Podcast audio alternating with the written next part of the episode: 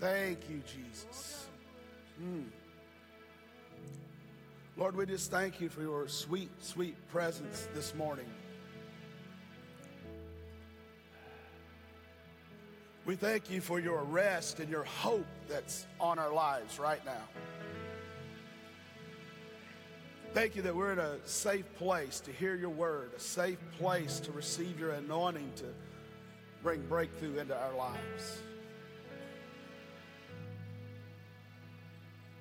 Right now, I just feel like, Holy Spirit, you're touching people without us doing much because there's such a hunger for you.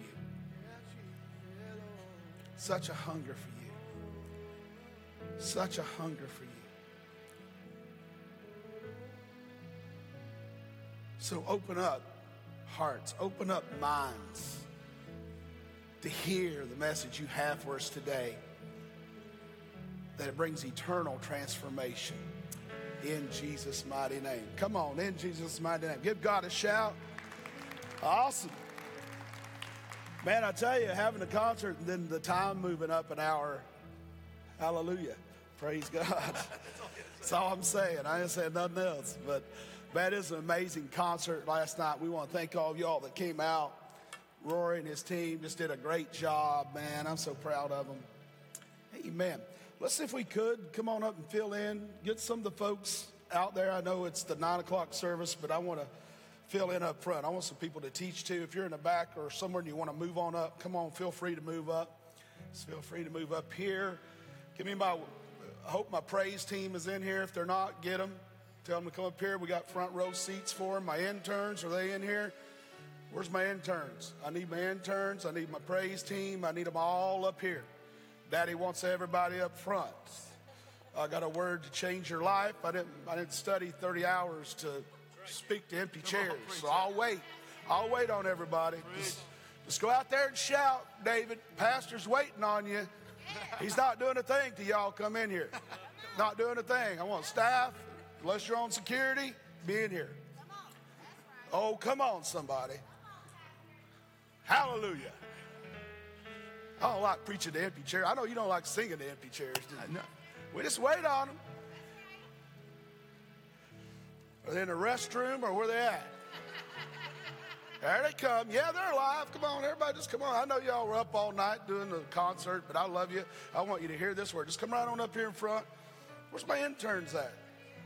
Oh, you here? Come on, come on. We got seats up here for you, right on the front, right on the front. Come on, right all the way across here.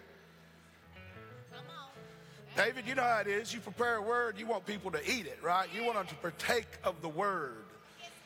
Hallelujah. Yeah, there's some. Somebody's got coats, throw them on the floor because it's not for coats. It's it's they put it under the seat. I'm just yeah. Come on in. Look here. Yeah, people's living. They're oh moving. I, I knew there was some people here in this church today. People I, just started coming from other churches. right yeah, now. there you go. I believe they did. They're I believe they it. did just so they could get up front. Hallelujah. Come on up close though. We don't want you in the back. Come Hey, on Pastor. up here. Come on up here. Come on up here.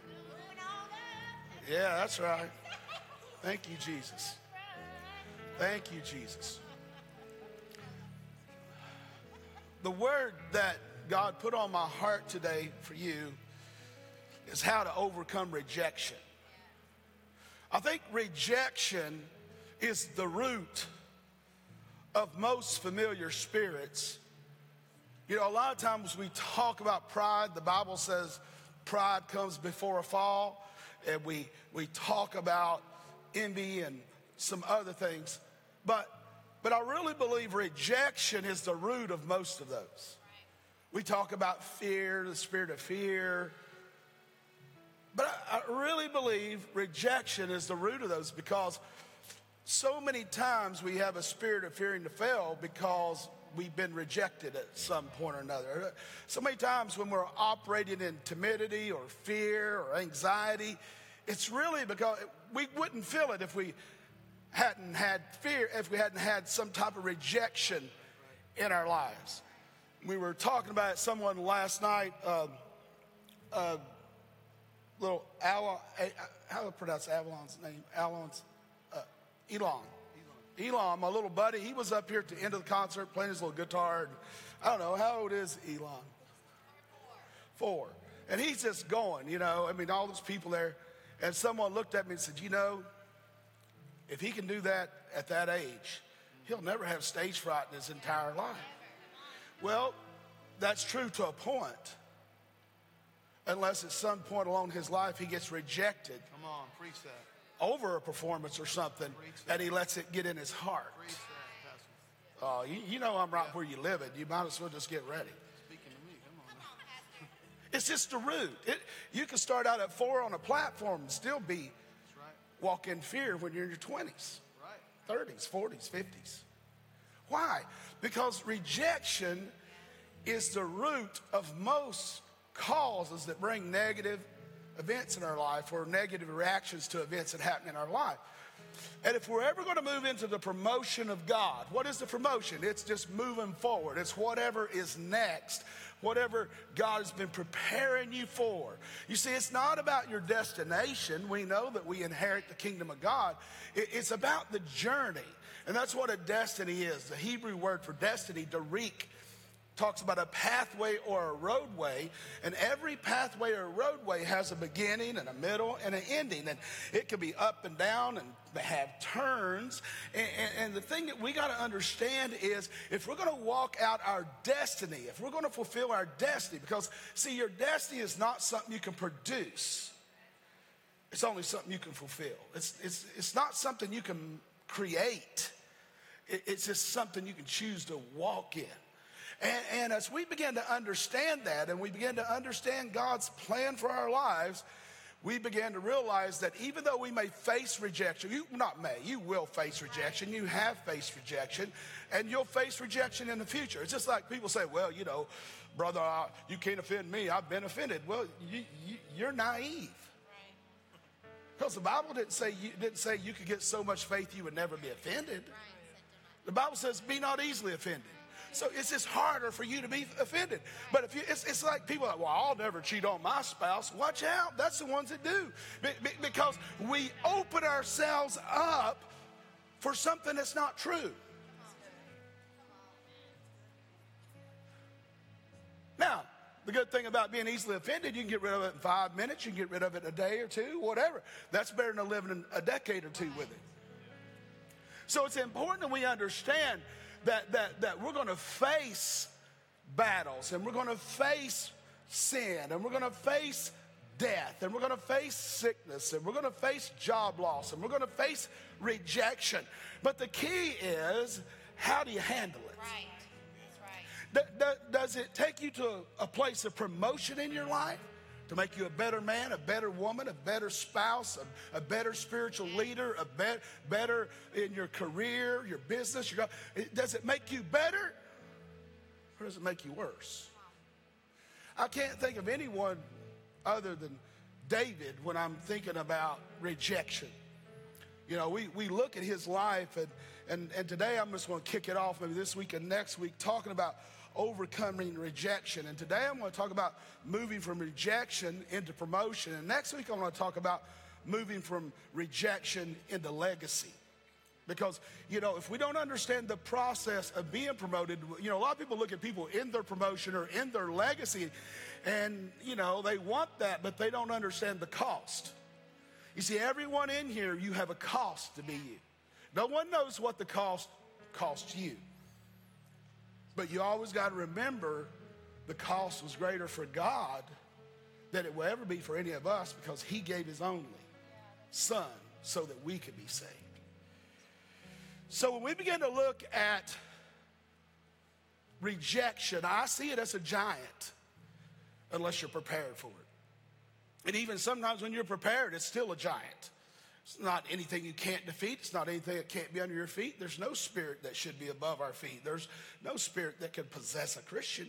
But, but the key is, man, how are we responding to rejections? I think of David, and David, man, he was a, a giant killer. But he started out as a shepherd boy. He didn't start out as a giant killer.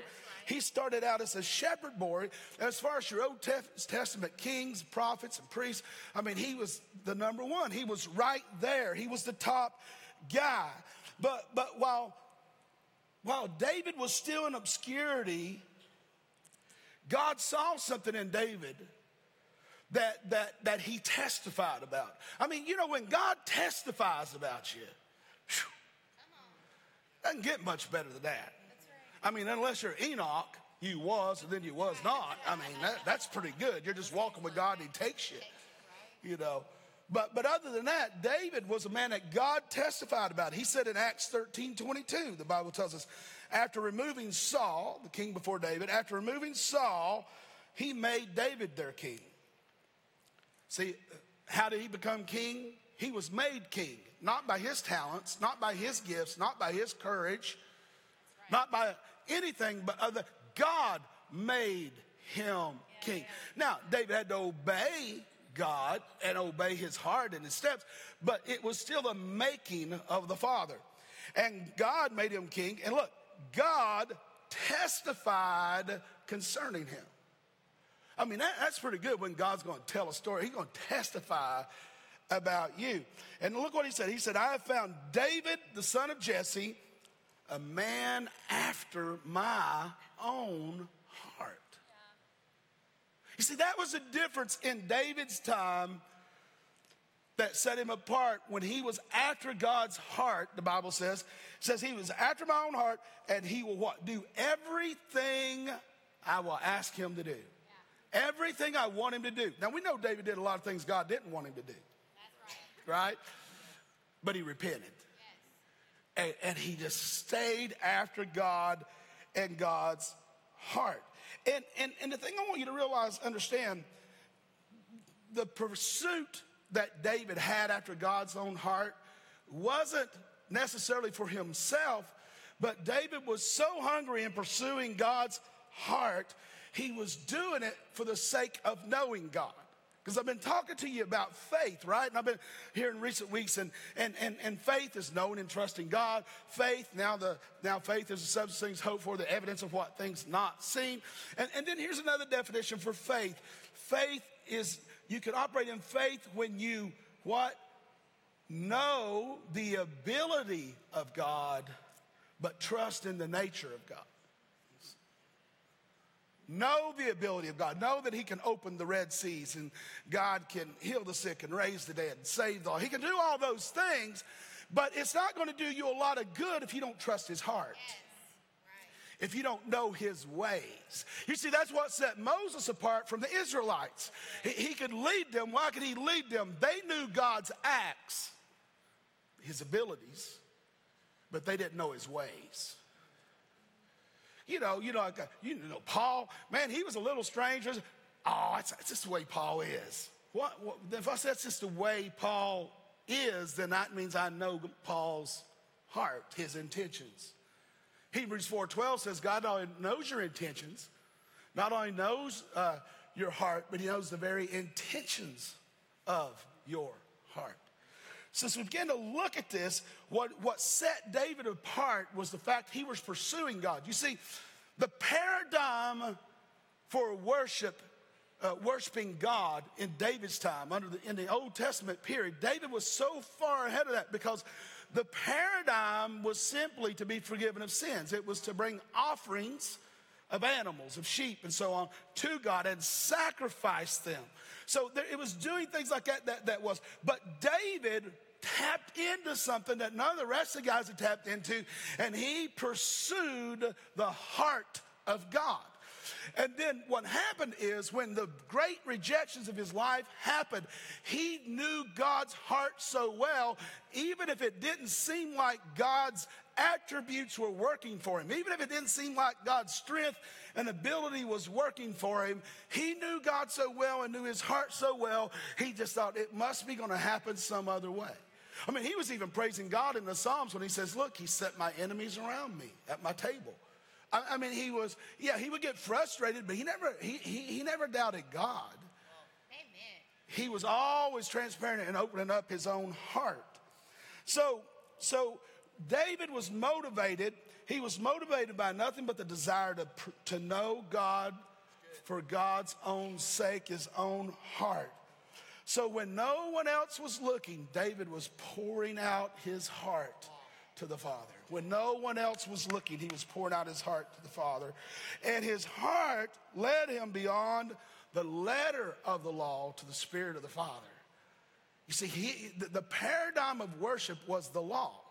And that's how people were forgiven of sins, and that's how, and that's how they connected and communed with God, and, and that's how they even worshiped God by giving him offerings and sacrifices. But David had moved beyond. He didn't reject the law, he honored it. But what did he do? He moved beyond all that to the heart of the Father, to the Spirit of the Lord. So when you begin to look at David, I want to talk a little bit about him and the contrast between David and Saul. You see, King Saul, he was a king before David, and Israel didn't have a king at the time. They had Samuel, who was the high priest and the prophet of the nation, and basically operated well beyond what a king would be anyway. And Israel was doing well, and other nations around them were struggling, but the people got together. You know, it's dangerous when people get together without a leader, right? They got together behind the leader's back, behind Samuel's back, and, and, and, and they started complaining and wanting stuff, and, and they wanted a king. They wanted a king. And God didn't want to give them a king. He said, if I give you a king, then you're going to be slaves to him. They're going to take your daughters, your properties, your land land. You, no, no, you just, no, no, we want a king. So, so when we look at the contrast of David, whenever Saul became king, whenever once Samuel anointed Saul to be king for God, he was just immediately brought into his kingship. I mean, the Bible says he was one of the taller men, if not the tallest in the nation, handsome, from a prosperous family, that said that he would go into the courts with the prophets and prophesy sing. He, he, he just stepped into a great mantle. Now, the interesting thing is, Saul was the very best that Israel had to offer when they were crying out to God, Give me what I want.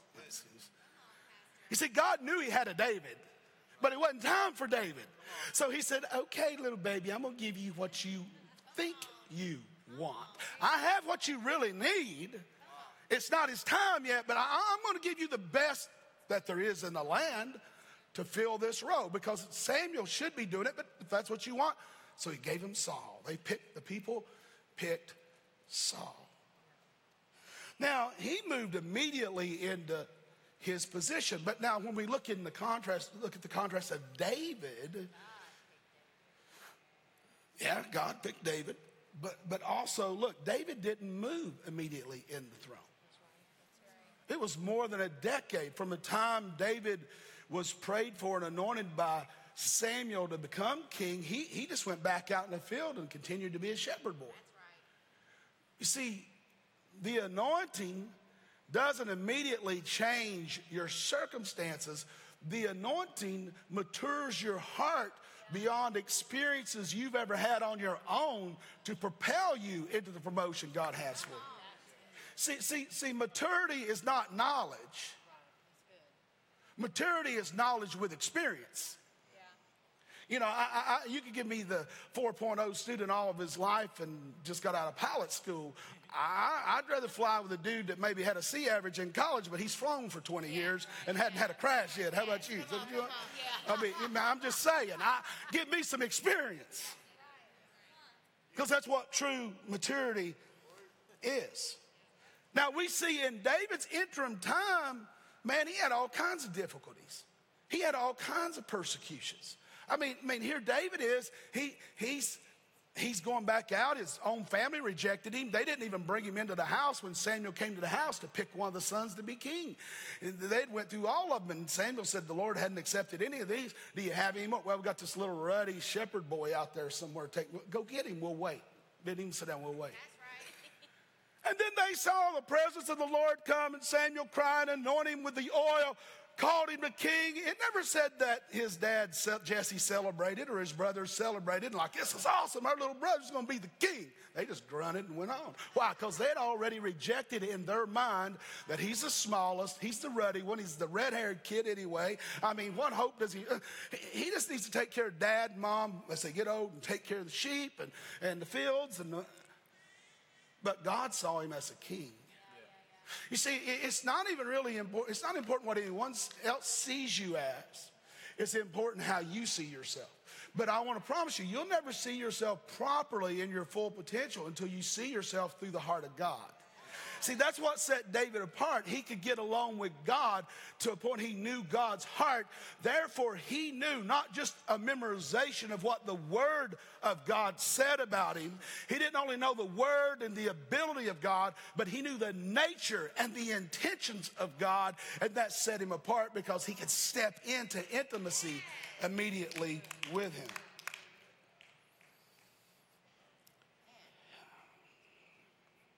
You see, Saul was trusted with a measure of the anointing. He was anointed to be king and he was trusted. And, and as he was trusted with a measure of the anointing, uh, he was trusted with a measure of anointing to bring certain victories to Israel. He was trusted with a measure of anointing to bring uh, uh, blessing and favor and spiritual anointing on Israel. But the fact that he had not went through the strength of the character test that only comes through winning private battles. See, he hadn't fought the bear and the lion before he was a king. He hadn't killed the bear and the lion. He, he hadn't faced rejection. He was the prime kid in the prime family. He didn't really experience rejection. He he just kind of been that winner his whole life. And, and, and so therefore his character wasn't proven. His character wasn't proven, and, and, and your character could only be proved by going through battles and winning those battles. You see, the public victories that Saul had, instead of becoming a blessing to him, became a weakness to him. You see, success sometimes can be your greatest enemy if your heart's not ready for it. I mean, Saul did whatever he wanted to do. And, and Samuel told him, you know, when you go take this other nation, kill the king, kill everybody, kill the animals, don't bring anything back. And when he gets there, Saul went in and wiped them out. And what did he do? He gets there, and what do they do? He hears sheep bleating in the background, and he sees this king and his household that Saul thought, well, they got wealth and influence, and I'll keep them around. In other words, he wanted them to see how good of a king he was and show this other king since he conquered him who he was. And when Samuel said, confronted him on it, and he looked at him and he said, Obedience is better than sacrifice. And he told Saul, he said, Rebellion is as a sin of witchcraft. And he took his own sword out and cut the king's head off. And he knew at that point that Saul was finished being the king of Israel. Now, What's interesting when we haven't had the right private battles and understand how to overcome fear, rejection, pride at different stages in our life, what it does, it, it, it opens up to take that which blesses you actually becomes what destroys you. You see, it, it's kind of like if you give a, you've got a beautiful new car, a $50,000 car you want to give your son. Well, you don't want to give that son that car when he's six and say, drive down the street. You want to wait till he's prepared and he's ready as best you can. And, and what happens is, a lot of times we're praying for things. We're kind of like a dog praying for a car and he catches it and doesn't know what to do with it. Wow. Wow. And that's the way a lot of Christians are. We're praying for things we get, and once we get them, we don't know what to do with them. So it's easy to quit or get upset or just be offended and walk away and blame it on someone else instead of taking the trial, taking the fight, taking the persecution, taking on the anxiety, taking on the rejection, overcoming the fear, whatever it is you got to face. Because whenever you face those things, if you want true public victory, Jesus said in Matthew's Gospel, chapter 7, it can only come through private victory. Is this helping anyone? So, what is the secret? What is the secret for David to move from a place of rejection as a shepherd boy, as you know, the son that didn't wasn't the favored, uh, even coming into Saul's house? We'll talk about in a moment, and some of that rejection that propelled him from that to the promotion of becoming a king. Well, the number one key, and if you don't get anything else, get this the number one key was he had a heart that had been tested before God. He had a heart that had been tested before the Lord. And once you possess that heart that is seeking God, it, it's kind of like when you've been delivered of something huge in your life. It could be a lifestyle, it could be an addiction uh, to a drug, or, or been through a horrendous relationship or abuse. When you come through those things, the reason through is important. When you come through them in a healthy way, what it does, it gives you authority of command over that very thing you came through. So if someone's been through a horrendous abusive marriage and now they're on the other side and they're, they've got a, a marriage and it's healthy and it's strong and they're healthy and vibrant, growing in God, that's who you want to pray for the person that's having a tough marriage. That's who you want to counsel the person that's having a tough marriage. Why? Because they conquered that. They haven't conquered every area of their life, but they conquered that area. And there's an anointing on our lives. And, and, and you, did you realize we need mentors? Anybody know that? But did you know another way to mentor, to be mentored, is to mentor yourself? It's not the only way, it's one way. And the way you mentor yourself is to go back of what you've been through and take what you've learned and stir yourself up and remind yourself of that. And then you can begin to build your favor. Now, if you just do that without submitting to others and without receiving mentors that know things, you, you only know what you know. I only know what I know. So I also still have to put myself under and around mentors that know more than me, right? Or I'll never be able to mentor myself beyond what I could have been by myself. So it's important to have both. So if we want to go from rejection to promotion, uh, and we got to understand, even though David had a heart that was already possessed to, uh, for the Lord. He just loved it. Testing that groomed him to handle the glory and the responsibility of the throne was this. In 1 Samuel 17, verse 37, I won't get into the whole story of, of when he's talking to Saul and he's getting ready to kill Goliath, but he said this to, to Saul when Saul was trying to get him to wear his armor to go face Goliath. David said this Moreover, David said, The Lord who delivered me from the paw of the lion and from the paw of the bear, he will deliver me from the hand of the Philistines. In other words, he had, tr- he had tested the heart and the nature of God. He didn't test him in a way, I'll just wait and see, Lord. He walked with God and he stood according to what his faith level was with God. And those private victories where he ripped apart a lion and a bear, just a small man, ripped them apart with his bare hands, he used that to mentor himself and to strengthen himself to know more and more about God's will and God's way. So when he came out and saw this Philistine uh, uh, coming against he wasn't so much coming against Saul, coming against his Lord, his God. The same God that in his private life got him over, he could have been dead from the bear or the lion or maimed up, but it got him through to where he ripped them apart. And now his trust was not in David's strength, his trust was in the strength of the Lord. His trust was not in his nature, but the nature of God. His trust wasn't in what he knew or what he brought to the table, but what God knew and what God brought to the table. And see, that's the important thing to overcome rejection. Rejection is when we just re- we just keep going over and over what hurt us, what disappoint us, know, what we were rejected in. And then we begin to sow seeds into that. And then we start re- getting rejected now and even in the future because we haven't learned how to walk in an authority to overcome it, to command it to get under our feet. You know, you, you, you know, like me, I, I, you, you got to come to a place in your life, you got to draw a line in the sand and say enough's enough. You, you just got to quit playing with it. Quit playing with it. Repent and get before God and repent and take the next step. And if you slip, give it to God and take the next step. And before long, you'll be running for God. But, but, but look, look, look, look. You know, if you're offended right now, it's just a different face because you still haven't forgiven the other people that offended you. If you're walking into rejection now, it's just another topic.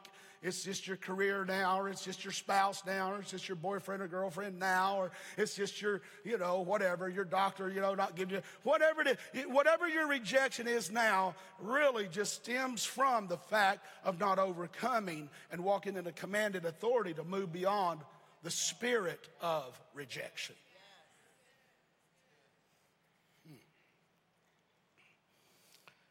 Well, I got a lot more to this, but I, I'm going to jump over here to the meat since I got five minutes.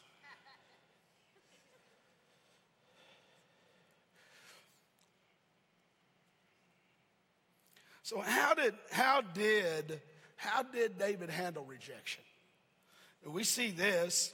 He, he'd gotten turned away. I mean, if you went to Reader's Digest version, remember he killed Goliath. He came into the came into the throne. He came into the king's house. He ended up marrying the king's daughter. He was his lead general. His son Jonathan loved him. Everybody loved him until Saul heard one day that the women, when they came in from their victories, when he came in for his victory, they'd say, King Saul, King Saul, he kills his thousands. You know, he's great. But he heard one day when David came in, they said, David, David, he reigns. He killed his tens of thousands. And all of a sudden, those private battles that he either never faced or never overcome rose up in him to reject the very one that would die for him, that was out risking his life for him, that would have been faithful to him forever. And now he's trying to take his life.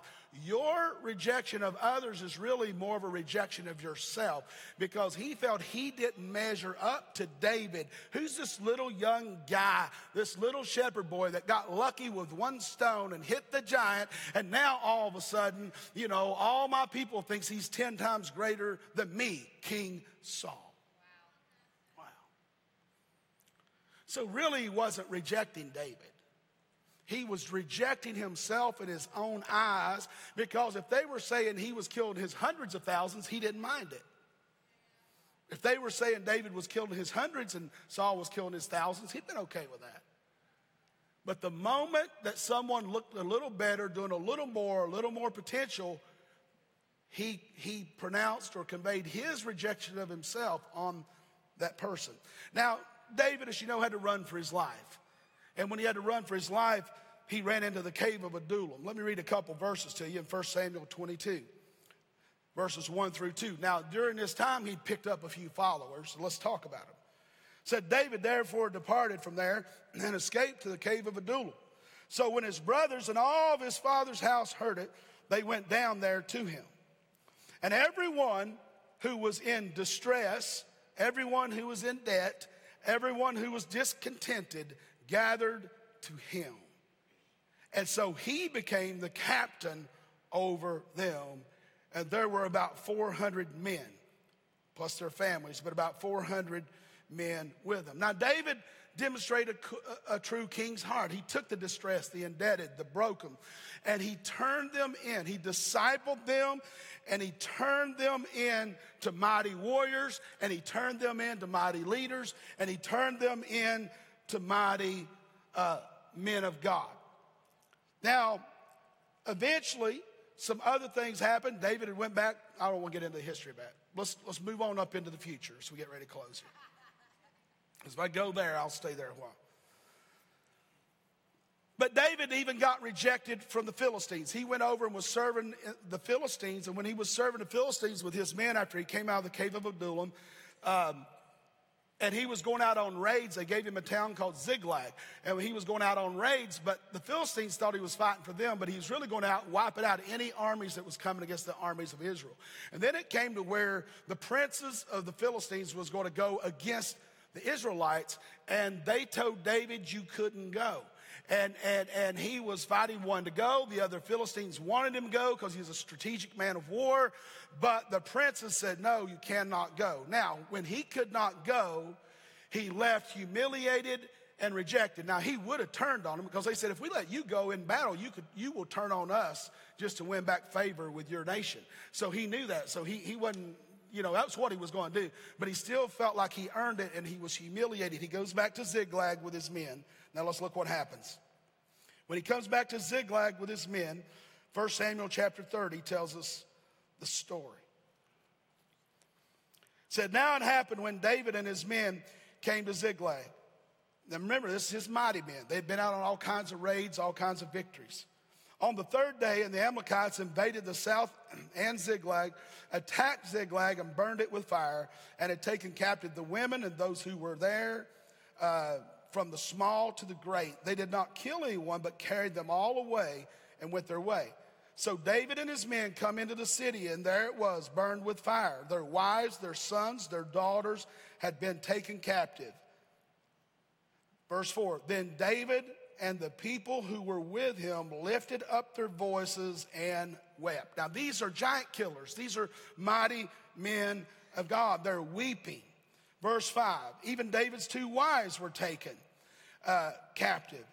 And uh, in verse 6, it says, Now David was greatly distressed. So he's distressed. He's lost his own wives and children too, right?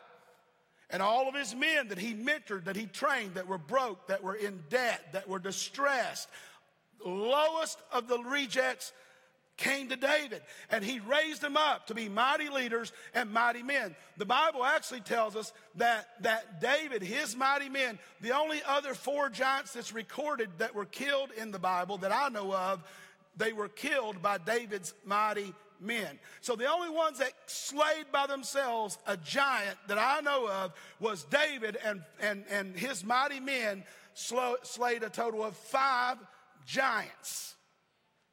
So if you want to be a giant killer, hang out with a giant killer, right? And these men had become giant killers, but now they're weeping. Now they're distressed. Now they're angry. And look what they do. And it says, For the people spoke of stoning him, stoning David, the one that rescued him. They would have been dead or in prison by then. They were going to stone him. Why? Because all the, the souls of all the people grieved, every man for his sons and his daughters.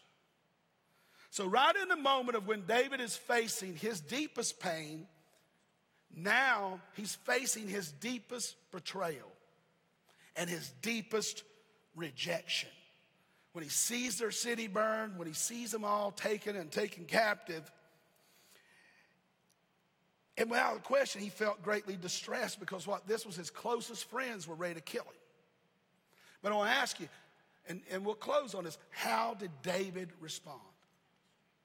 See, that's what maturity is. We see these mighty men, they killed giants, they were amazing men, uh, they were great men, and now they find themselves in a fight that they hadn't won a private victory in. But see, what they didn't realize, David had already won the private victory of rejection. He had already won the private victory of disappointment. He had already won the private victory of fearing for his life. These men had learned some of those, but not all of those. So he could have ran, he could have done a lot of things. He could have like put them all down and said, you know, if it wasn't be for me, you wouldn't even be living right now, all that stuff. But look what he says at the end of verse 6, and this is the key today. 1 Samuel 30, verse 6, the last sentence. But David strengthened himself in the Lord. Let me tell you, David strengthened himself in the Lord. It doesn't matter what your battle is. Look at me in the eyes now. Doesn't matter if it's cancer, divorce, addiction, unforgiveness. It doesn't matter. The only way you're going to walk in true purpose. Now, somebody can lay hands on you and you might get faith and break it for a while. But the only way you will truly break anything that is strong coming against you is by strengthening yourself in the Lord. See, see, see, that's, that's what a lot of people don't understand. Doesn't matter if you're a pastor, evangelist, the CEO of a corporation, of Fortune 500 or a 100. It doesn't really matter You have to get to a place in private victories where you know that you know you can pull away and you might not get to leave and go to a prayer closet. You might have to do it right there and go to the bathroom inside outside the boardroom. But you know how to instantly.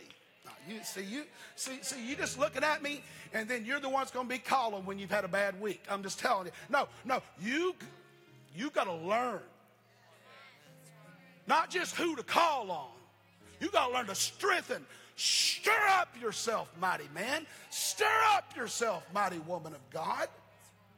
You, you, you can't shake off fear and shake. I just command fear to go. You can't command a gnat to go. Until, until you know how to stir yourself up. If your wife's having to go around and keep you out of depression, shame on you.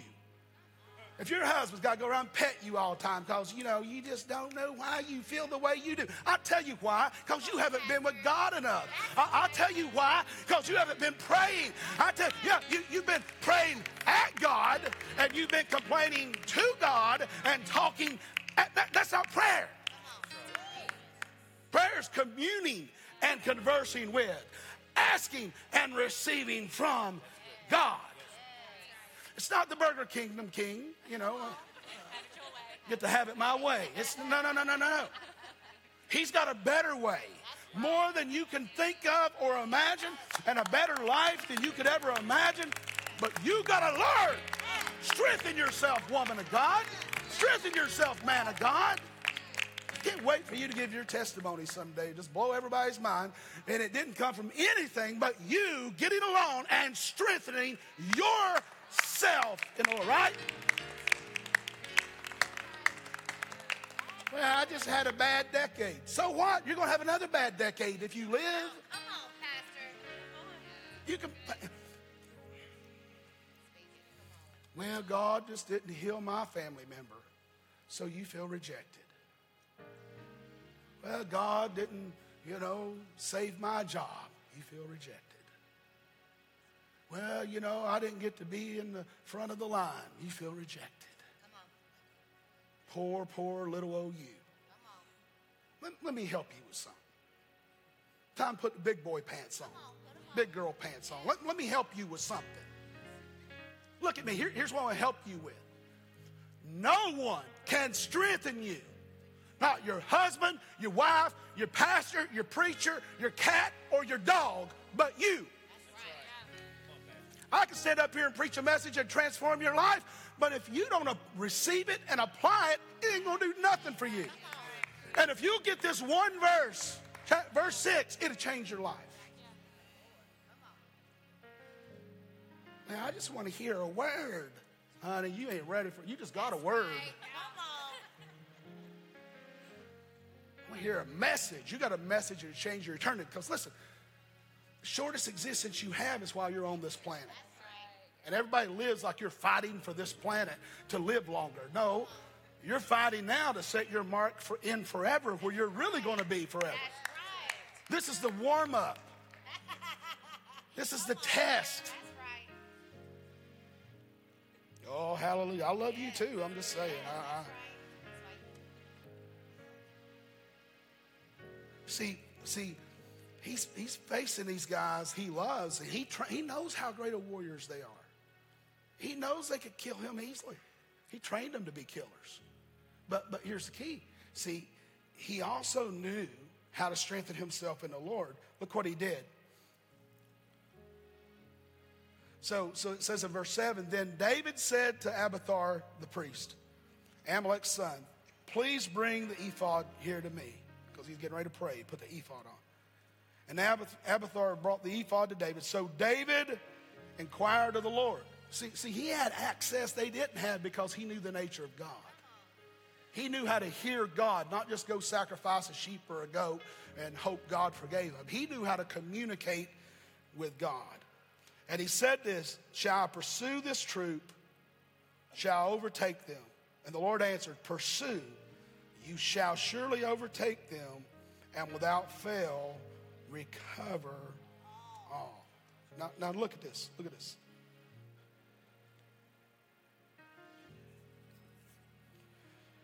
You need healed? You can recover it. You can recover it all, the Bible says. You need a financial breakthrough, you can recover it all. You need restoration in a relationship, you can recover it all. How do I recover it all? It's when I stop relying on my strength and turn to the strength of the Lord. You see, David's breakthrough moment didn't come because of David's ability. It came because of God's ability, but David knew the heart of the Father and how to communicate with him. God gave David the ability to minister in his own distress, his own darkest moment. And I can tell you, no matter, and I love you, man, I, I go through dark moments, but they're more like moments now, or maybe half a day or a day. They're not weeks, months, and years. It's just a difference. Why? Why? Why? Because you passed some tests in life. You say, yeah, but Pastor, you don't know me. I failed my family. I failed my career. I failed God. Listen, listen, you're here. You're breathing. You're, you're sitting here looking and listening to me now. Then, then that means God still has a purpose for you. Look what David did. The same men, the same men that was going to kill him immediately, right? Just going to kill him right there. Didn't care how good he was and all he done. Going to kill him right there. As soon as David brought them back to their purpose, they were free. See, see, see, see that divorce, it got you off your purpose. That, that and marriage is sacred, and that's not God's plan and God's will, but bad things happen. And even the good people. It rains on the just and the unjust. But, but because that happened, you can't quit. That, that betrayal in your business, it happened. Maybe you were the one that was the one that caused the betrayal. I don't know. Whatever it was, but here's the thing the only way you'll have a heart, the energy, the passion to stir yourself with God, to get alone when you don't feel like being alone and you're afraid to be alone. To, to, to, get to the point of you're broken and you're crying and you're weeping before God and you're laughing and dancing before God. The only, the only way that'll happen is, is when you come to the realization that what your purpose See, the, the people that come through tra- tragic things, they didn't come through it because they're stronger or smarter than other people. They come through tragic things because the purpose was too big to fail. The purpose was too big to die. The purpose was too big to give up. And I want, I want to ask you today, especially you young folks, still got your hair and, you know, you can drink all the Mountain Dew and eat all the moon pies you want, but you're too old, too young to know what moon pies are. That's you just miss God on that. It's your problem. But but but you know you, you, you haven't been through much. You don't know much. You know about things, but you just don't know much. You, you, you know where the cockpit is, but don't fly me. You know what I'm saying? I, I don't want you piloting me right now. Someday, but not right now. But if you come to the place to make that decision, to know Him, you can make it through divorce. You can make it through your brother dying. You can make it through your mother dying of Alzheimer's. You can make it through your children right now going through a big battle that, you know, is bigger than you. Why? Because you learn how to strengthen yourself in the Lord. When it don't feel right, when it don't look right, when it looks like no hope, when it looks like no way, you learned to put the ephod on and stir and strengthen yourself up in the Lord. Why? Because the purpose is too great. It'd be easier just to quit. It'd Be easier just to die. It'd Be easier just to be like the rest of the crazy people. But the purpose is too great. And what I want to challenge you with today is this what's your purpose? What's your purpose? Because if your purpose is not big, you won't handle a big fight. You, you, you, you won't, you, you'll, you'll be broken and you could be in it for decades if you live. I'm just telling you. Now, I'm not condemning you. David was an adulterer and a murderer. And all God remembered once he repented was he did everything I wanted him to. Now, if God could not only forgive, but choose to forget what David did, and then bring the lineage of the Son of God through his throne. No, no, no, no. Write the book of Psalms from his life, from his hand, from his pen. Be the greatest king that brought the greatest prosperity and war victories ever to a nation. The man that set them up for millenniums. The man that the Son of God came through his lineage. He learned to strengthen himself in the Lord. He learned to repent. He learned to love even his enemies. He learned to say, It's not about me. The purpose of God and his plan and his heart is bigger than my purpose, my plan, and my heart. You know, we hear, you, you hear me say this a lot. Greater is he who is in me than he who is in this world. It's what the Bible says. What's happening inside you is greater than happening what's happening to you or around you. Now, that's only true if the one that's in you is greater. See, see, see, see, greater is he, God, who is in me, than cancer, than depression, than bankruptcy, than divorce. Greater is he. So, so if I don't see him as greater than my fear, then I can't conquer my fear through him. If I don't see him greater than my diagnosis, then my diagnosis is greater than him. You, you see, it all comes back to you, not your preacher boy or girl, not the elders, deacons, or your Christian buddies, or your spouse, your friends, your cat, or your dog. It all comes back to you and him. And you choosing to strengthen yourself by knowing his heart. And the thing that you won't even get to the place to get alone where you am with God until you know your purpose. That's right. You're thinking, well, my purpose, my purpose is just, you know, am I supposed to preach or be a billionaire or be married or not married or live here? Your purpose is to do the will of the Father. That's right. You're still looking for your will. Oh, come on, My way, my highway, my thing. You know, I'm 56. I'm kind of over my thing. That's right. I kind of figured it took him a while, about five decades, to get Dalton convinced that his way's better than my way. And, and you know what? You know what? His way is better than anyone's way out there that I'm impressed by.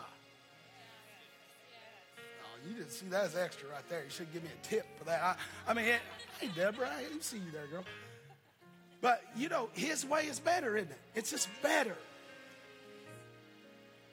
It's better than any way. My way, your way, their way, our way. His way is the only way. Oh, that's worth clapping for. One person got it. I, am just going to ask you, I, I, I, how lay down am I right now? Did you already, t- you already took the offering up, didn't you? Praise God. Praise God. I'm, I'm not going to play with you. If you are sick and tired of being sick and tired, and you want His way and no other way, and you need to strengthen yourself in the Lord, get up out of your seat and come down here now. I mean, don't, if you're just sick and tired and you say, I got to have His way lest I die. I got to have His way. I got to have, not my way, not the preacher's way. I got to have His way. I got to have His way. No way but His way. His way is the only way. If that's, if that's just where you're at in your life, listen, you're in a dangerous place, not for you, you're in a dangerous place for the devil. Because even the devil rejected David. Did. The demonic force, the Philistines, that were so against God and had their own gods, even though he was winning wars and battles for them, they kicked him out and said, Go back to Ziklag and leave us alone, boy. Go on over there, boy, leave us alone. What were they saying? Even the devil rejected him. His family rejected him. The king rejected him. His best friends that he mentored rejected him. And even the devil. I mean, when the devil rejects you, you're going to feel really low. And, and you say, How could the devil reject me? The devil, here's how you know the devil's rejected you. When he's got you thinking your life's not worth living anymore, when he's got you thinking, when he's got you thinking you can't make any difference, why get all fired up? You got fired up before, look at you now. He, when he gets you to thinking you're no benefit to God or anyone else, he just rejected you. So you can get sick, you can pet yourself, pout, whine, cry, throw a fit, or you can just get mad and have some righteous anger and say, That's it, devil, no more. That's it. You, are not going to get my health. You're not going to get my family, you're my finances, my, my anointing, my life. No, no, no, no, devil, no more. Listen, he's not going to get your peace. He's not going to get your joy. He's not going to get your favor. He's not going to get your rest. He's not going to get your obedience. He, can't have it. It's not his. He can't have your sacrifice anymore. He, he, he's had too much of your sacrifice. No more sacrifice unto him.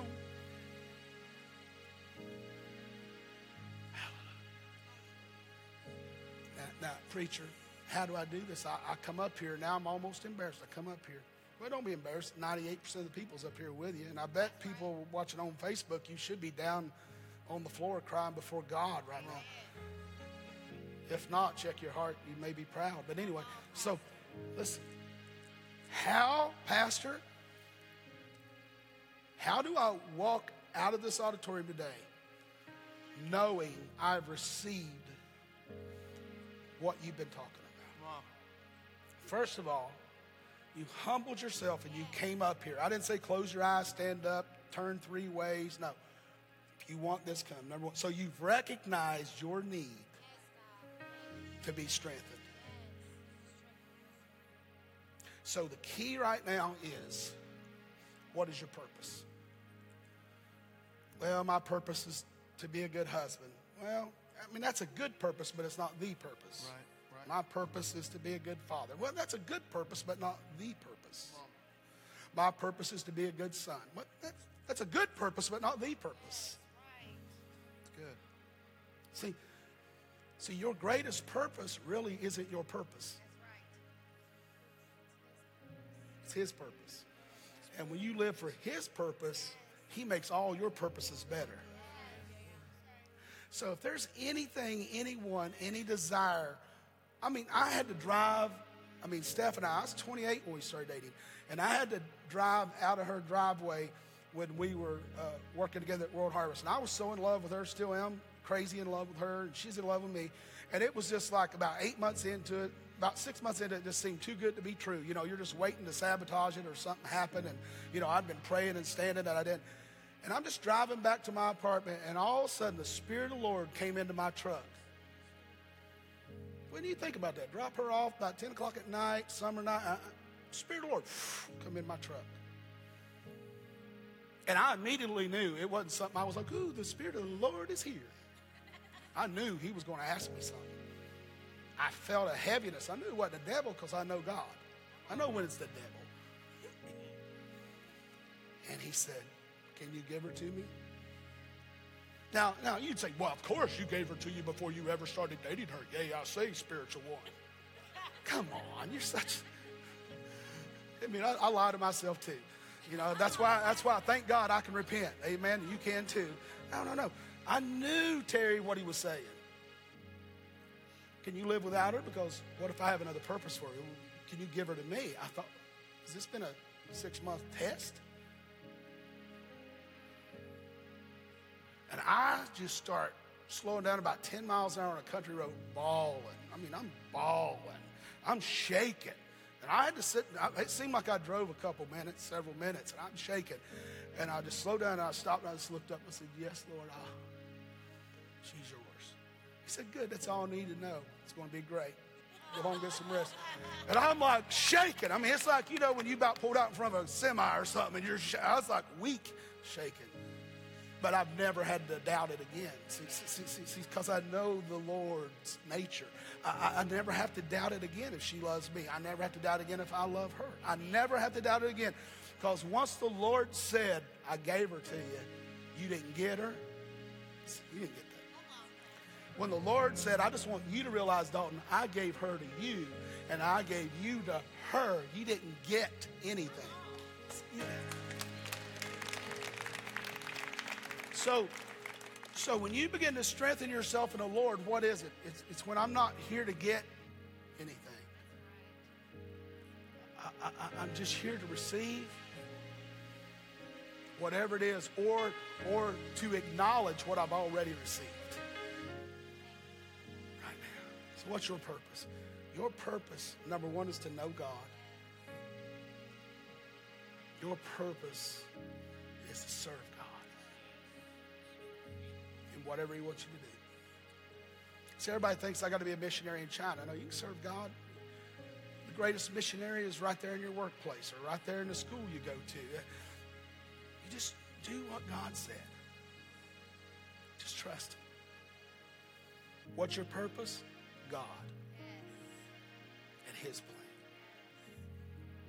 You, you, you go around trying to find people that's kind of like you or kind of has situations and you're trying to figure it out. No, no, no. Here's the only thing you have to know He's daddy, I'm His child. I just got to seek His heart. That's all I got to do. And obey. Pray and obey. That's it. Prayer is not getting off and you can get off and pray and groan. Prayer is to simply communicate with God and obey. Amen. So if you're ready to receive that right now, healing and strength and, and no more, man, just just every time rejection comes, it's under your feet now. Fear's under your feet right now. And Father, I just thank you right now, Lord. You gave us the authority to command everything that's not of you to be under our feet. Right now, we command, first of all, rejection to be under our feet. And we command everything attached to it be under our feet. Lord, we repent of whatever sin that we have in our life. Even things that may not be sin to others, but to us, it was radical disobedience to you. We repent of it to never be brought up against us again. Maybe man will, but you will never bring it up against us again. Father, we want to be like David, a man or a woman after your own heart. So today, we acknowledge you first loved us, so we don't have to work up love or make love happen. We just need to receive your love, and it'll be more than enough love to love you back. And today, I ask you to just download in our hearts and minds that we start to acknowledge when and how to strengthen ourselves in you. Stir up your gifts, stir up your love, stir up your fruit, stir up your power in our lives now. And I speak freedom over every mind, freedom over every heart. Fear, depression, addiction, rejection, anxiety, lust, and all manner thereof go now. I break you. Freedom, grace, love, power, anointing, flow, wisdom, knowledge, flow now. Rise up in us, mighty God. Help us to love unconditionally and to walk out your plan and your way. Not only to know your acts, but to know your ways. In Jesus' mighty name. Amen. Amen. Amen. Amen.